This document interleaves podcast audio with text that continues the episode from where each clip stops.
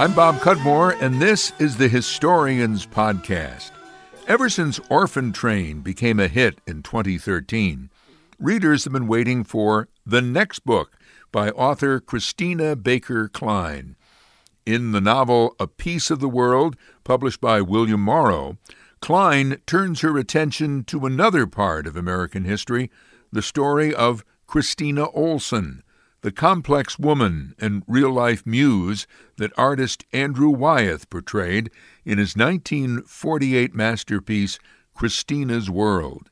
The painting, which features a mysterious woman in a pink dress lying down in a field, gazing at a weathered house in the distance, this iconic American painting hangs in the Museum of Modern Art in New York City as part of their permanent collection.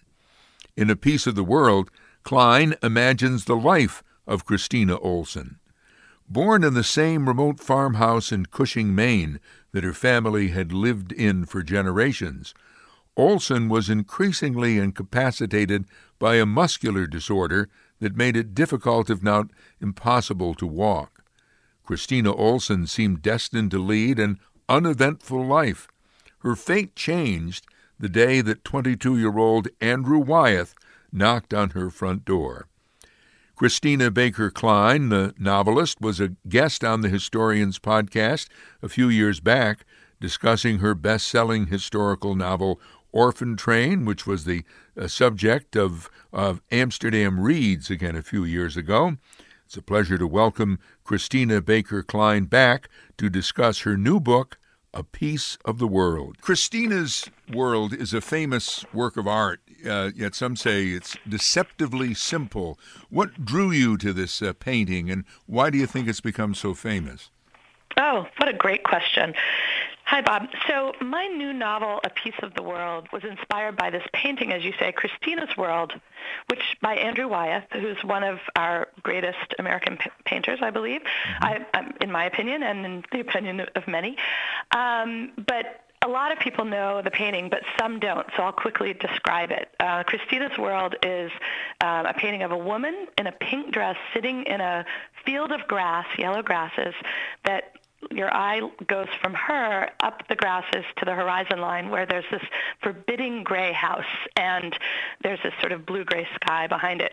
Um, I did an interview recently where the, the interviewer said that it, it always reminded him of the movie Psycho and the house in that movie. Yeah, it's yeah, kind of a yeah. mysterious gray house and you, you don't really know what's going on behind the windows. Mm-hmm. Um, so this painting hangs at the Museum of Modern Art in New York City, and it's been widely parodied. If you Google Christina's World, you'll see many, many images of it. Um, and but I had a personal connection to it because I grew up in Maine, um, about an hour, just over an hour from where it was painted.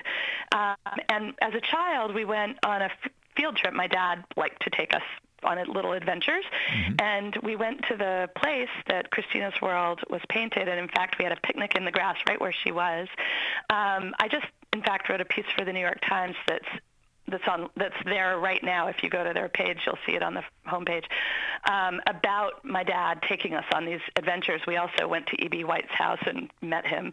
Um, he did not know we were coming, but we came. And uh, so I, you know, so I grew up with some identification with the painting, and also my name is Christina, as you know. Mm-hmm. My mother and grandmother are also named Christina, and so um, my grandmother Christina grew up at pretty much the exact same time period as Christina Olson. She also lived in a farmhouse, rural America, no amenities, no heat, no running water, no electricity. She had a, a kind of polio-like illness, as did Christina Olson, and so I had all these resonances, and that was how that was how I first had the germ of it. Hmm. And you, as you say, have this uh, connection to Maine. I know since last we talked with you uh, when Orphan Train was out a few years ago, you did a story for the New York Times talking about the fact that you and your sisters, I think there's four of you altogether, uh, you all have now have, have houses in Maine. So I know is... that's right. Yeah, I, as, we, as I said, we grew up there. Um, one of my sisters lives there year round, right on the coast of Maine, and the rest of us, the other three of us, have scraped and scrounged to be able to get houses near her. So we all have houses within two miles. I wrote a really big piece last summer with tons of photographs for the New York Times about that experience, and um, uh, I learned after writing it that a lot of people kind of have that fantasy of of a family compound in some ways. I mean, we're spread out over two miles, but we can walk to each other's houses and we get together every day. In fact, one of my sisters laughed in the piece. I say that we tried to get together almost every day, and she said, "What are you? Why are you lying? We get together like multiple times every day." so it was just a funny thing to write that um, and to kind of expose our little story to the world. But but it was great fun. And you know, um, while I when I wrote that piece, I had just finished writing Christina's World, so I was acutely aware of her family living on the coast of Maine. And did, didn't you say at some point that your father said that, that your hair reminded him of the Christina in the painting?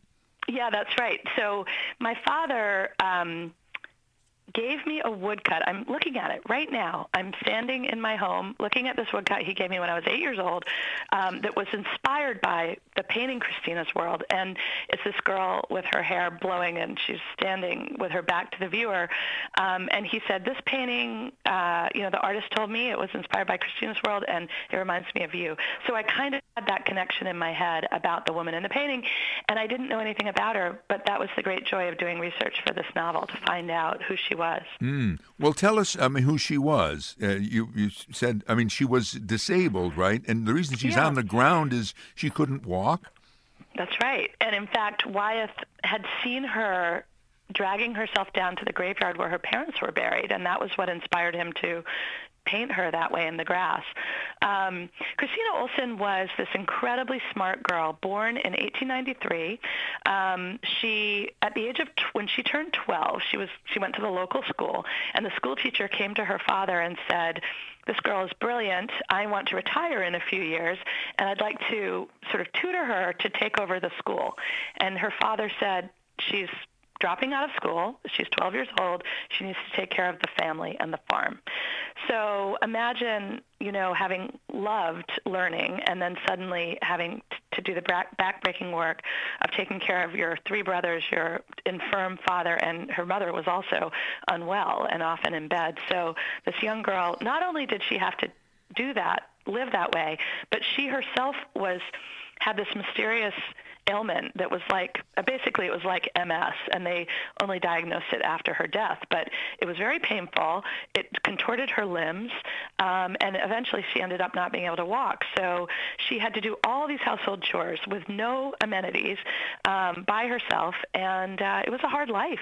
It was a really hard life.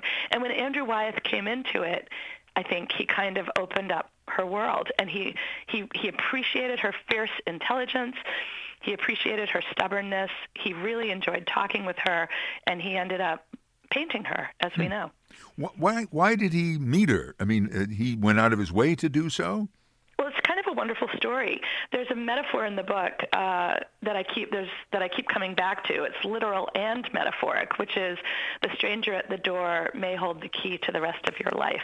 People keep coming to the door in this story in different ways and changing the lives of the people who live there. So, Andrew Wyeth, this when Christina was uh, sort of from, let's see, I think she was in her early 30s, this young girl knocked on the door, nine years old, named Betsy James, and she just she was there for the summer, and she just walked in, and she decided to help Christina in the kitchen, and she would sweep and run around the you know farm. She just wanted she was bored, and she wanted to kind of hang out with Christina. When that little girl who was nine eventually turned 17, a boy came to her door who was 22 looking for her father. And that very day that Betsy James met Andrew Wyeth, she brought him over to meet Christina. Andrew Wyeth painted the house, and when I, I give a slideshow when I go around the country talking about this book, and I have the painting that he did the very first day that he met her. Betsy was 17, Andy was 22, and Christina Olson was uh, in her mid 40s by then.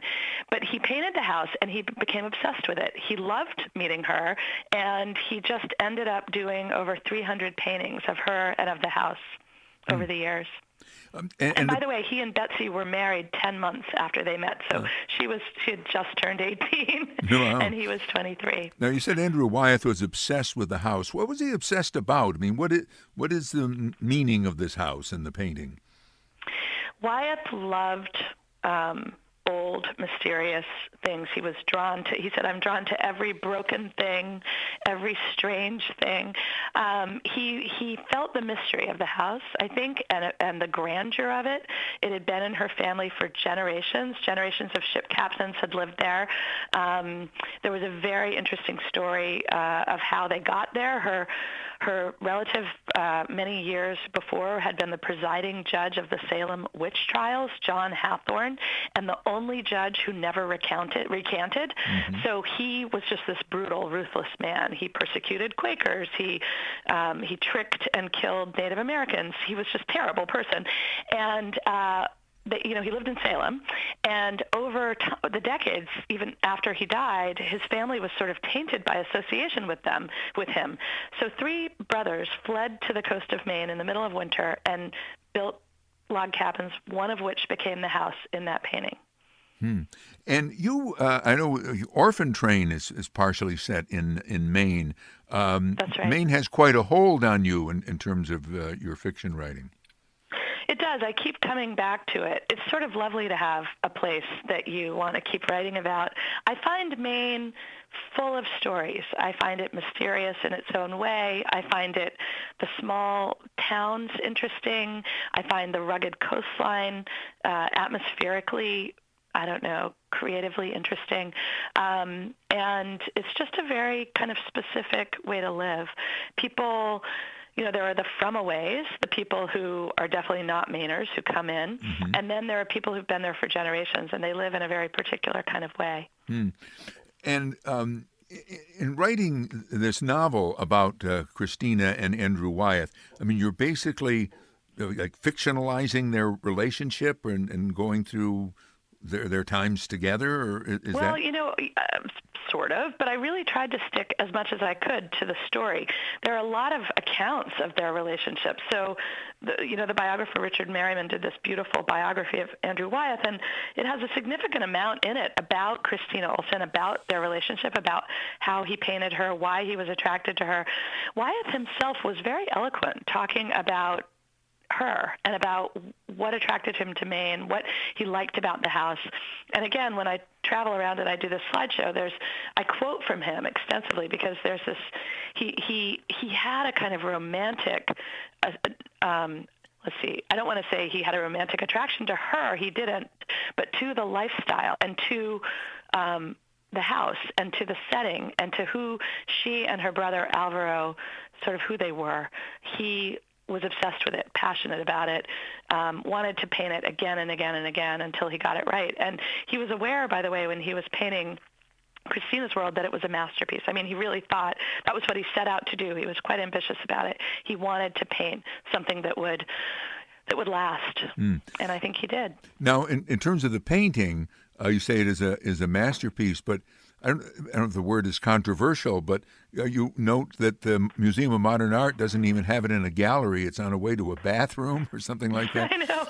Um, so yeah, I mean, it's really interesting. Andrew Wyeth fell out of favor. He was he was very famous in his own lifetime um, for a long time, and then in the mid '60s with pop art and minimalism, um, you know, and abstract art, he his style came to be seen as reactionary and conservative and um, unambitious, and people didn't see in it the kind of metaphoric realism, which is what they call it today, the figurative surrealism that he was actually that he actually was exploring. Um, his reputation is being rehabilitated. And there's this amazing new book called Rethinking Andrew Wyeth, which is filled with pieces by art historians and curators about his place, Andrew Wyeth's place in American letters, why he's an important painter, and why his work will last. Mm-hmm. And I, I actually truly believe that he is one of the great American painters and that his his work will, will last as you know, this like Grant Wood's painting American Gothic, mm-hmm. the couple standing with the pitchfork, you know that one, mm-hmm. and Whistler's Mother, which is the woman turned in profile, and some of Edward Hopper's work um, and Thomas Eakins' work. I think that Wyeth um, will be considered one of the greats. Who lived longer, Wyeth or Christina? Wyeth lived a lot longer. He died in 2009. Christina died in the late 1960s. Uh, now, and Christina, how did she survive financially uh, in that in this in situation? That's a good question. You know, they lived off the land. They were subsistence farmers. Um, she, her father had actually made quite a nice living. He was a Swedish sailor. He'd been stranded in ice. He walked across the ice and ended up marrying what what they used to call this a spinster, who was Christina's mother. She was in her mid 30s. He was in his 20s.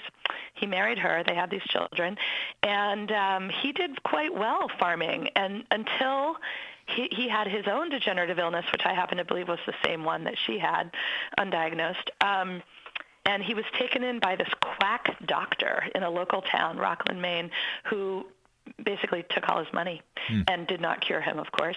And so they ended up not having a lot of money or having any money really. But her brother Alvaro and Christina had this farm together, and they, you know, they they ate what they grew, and they had uh, a cow, cows, and pigs, and they they just lived off the land hmm. the way many people did back then. Did Wyeth help them financially?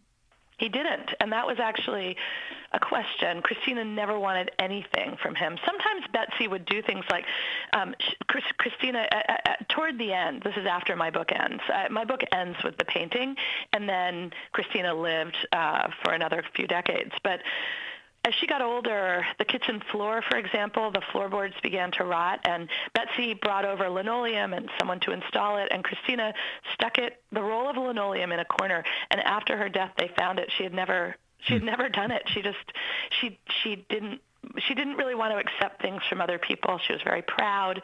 She was quite stubborn, and um, you know, even though Betsy and Andy, Andy gave her things uh, over the years, they she really didn't want. She was very proud. She didn't want to accept anything. Christina Baker Kline, thank you very much for joining us to talk about your new novel, A Piece of the World. Have a good day. You too. Thank you so much. In just a moment, we'll continue on the Historians podcast with the story of a Mohawk Valley artist. We need your support for the Historians podcast to keep going, to cover our technical and other expenses. We're having a GoFundMe campaign again this year, and our goal is $3,500. If you can make a contribution, please do so by going to GoFundMe.com forward slash historians 2017. We also gladly accept in the mail donations for those who uh, don't like to use uh, the online to uh, give money. Make a check out to me, Bob Cudmore, and send it to 125 Horstman Drive, Scotia, New York 12302. That's 125 Horseman Drive, Scotia, New York 12302. The Historians podcast continues with the story of artist Mary Vanderveer. Dave Green is uh, joining. We're, we're getting immersed in art in this episode, Dave. It seems so, Bob. It does. Well, Mary Vanderveer, I think, is kind of an interesting counterpoint to this story we just heard from Christina Baker Kline about the muse, uh, Christina Olson, and the painter, Andrew Wyeth in that story, Christina Olson is a disabled person. And in the case of Mary Vanderveer, uh, Mary Vanderveer was uh, disabled with uh, two uh, distinct problems, but still became a well known local and regional painter. She lived uh, many years in Amsterdam in the Mohawk Valley. In fact, in the years before World War I, Mary Vanderveer smoked cigarettes, bobbed her blonde hair, and traveled on crutches and in wheelchairs between Holland and Paris, where she studied with the artist James Whistler. Now, Dave, we know James Whistler, at least we know his mother. Uh, I, admit that's about all I know. Actually. well, apparently he was uh, never big on art. Okay, well, I used to say that too, or you know, and I don't. I'm very bad at art or drawing things, but Um, James Whistler, I think, at the time we're talking about the early years of the 20th century, was was living, or maybe even the late uh, 19th century, was living over in Europe, and he kind of held court over there, and uh, art students sought him out. And one of those students was Mary Van der Veer. She was born on a farm near Fort Hunter in 1865, and during her lifetime she painted numerous oils, pastels, and watercolors. Many of these paintings are prized possessions in private collections in the Mohawk Valley and elsewhere. She primarily painted flowers, portraits, and landscapes.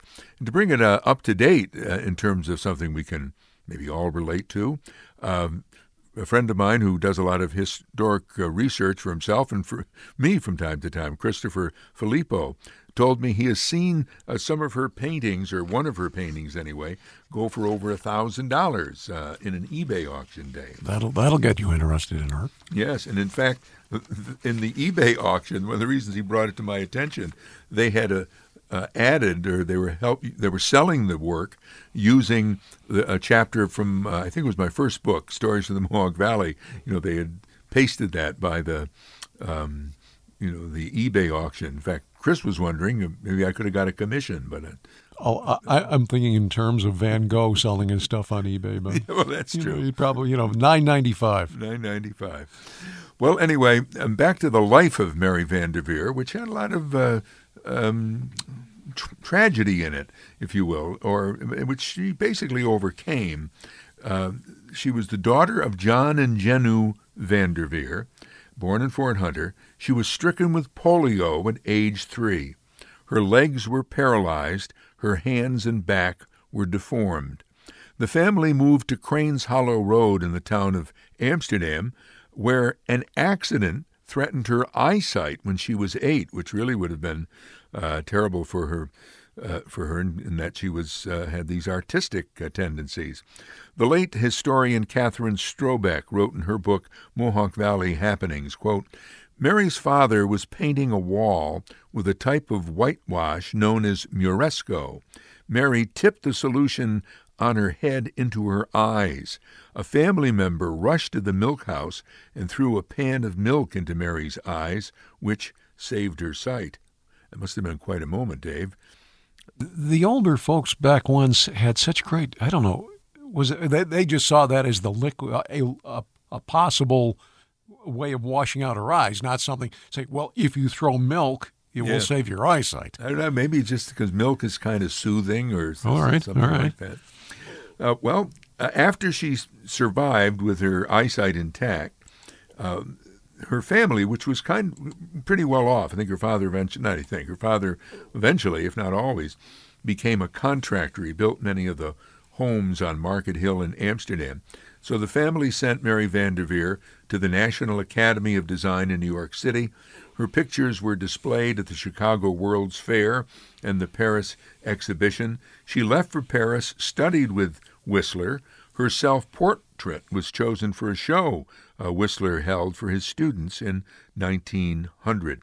She also came back to Amsterdam, New York, and had uh, dealings elsewhere in America. For example, th- during her life, she would paint people in Philadelphia, and she did a one woman show in Philadelphia. I'm not honestly sure what the, her original connection to Philadelphia was.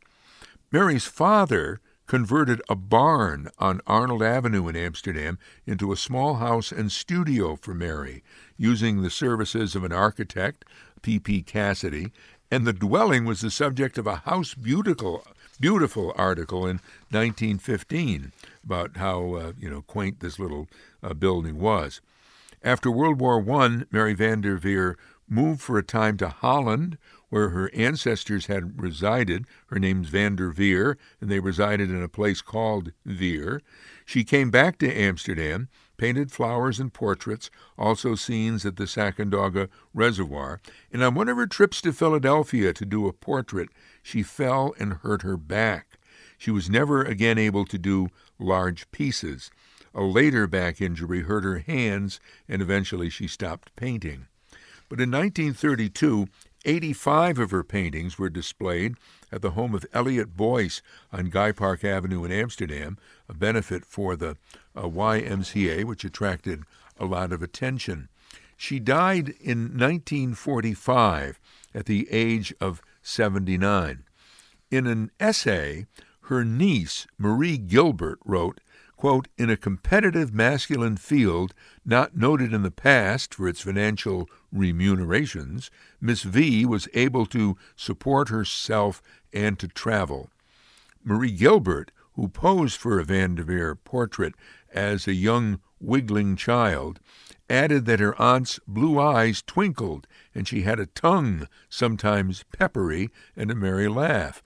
I did have the uh, good fortune to to know uh, Marie Gilbert, who uh, lived, uh, oh, I think well into her 90s.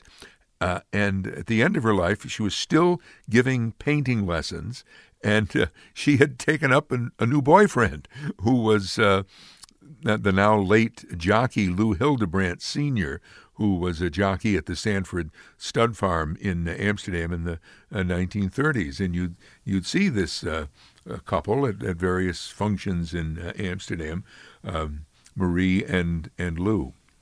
Several of uh, Mary Vanderveer's paintings are in the collection of the Walter Elwood Museum in Amsterdam, and they, uh, from time to time, will put on a, a display.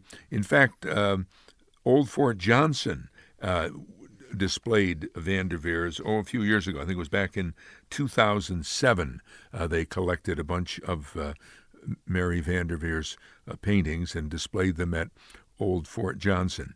Again, uh, the a lot of them are portraits, and I know that uh, a man I know who's a uh, deals in estates or estate sales has a painting, and he's trying to find out who it is that was painted in the uh, painting. That man being Jim Schaefer.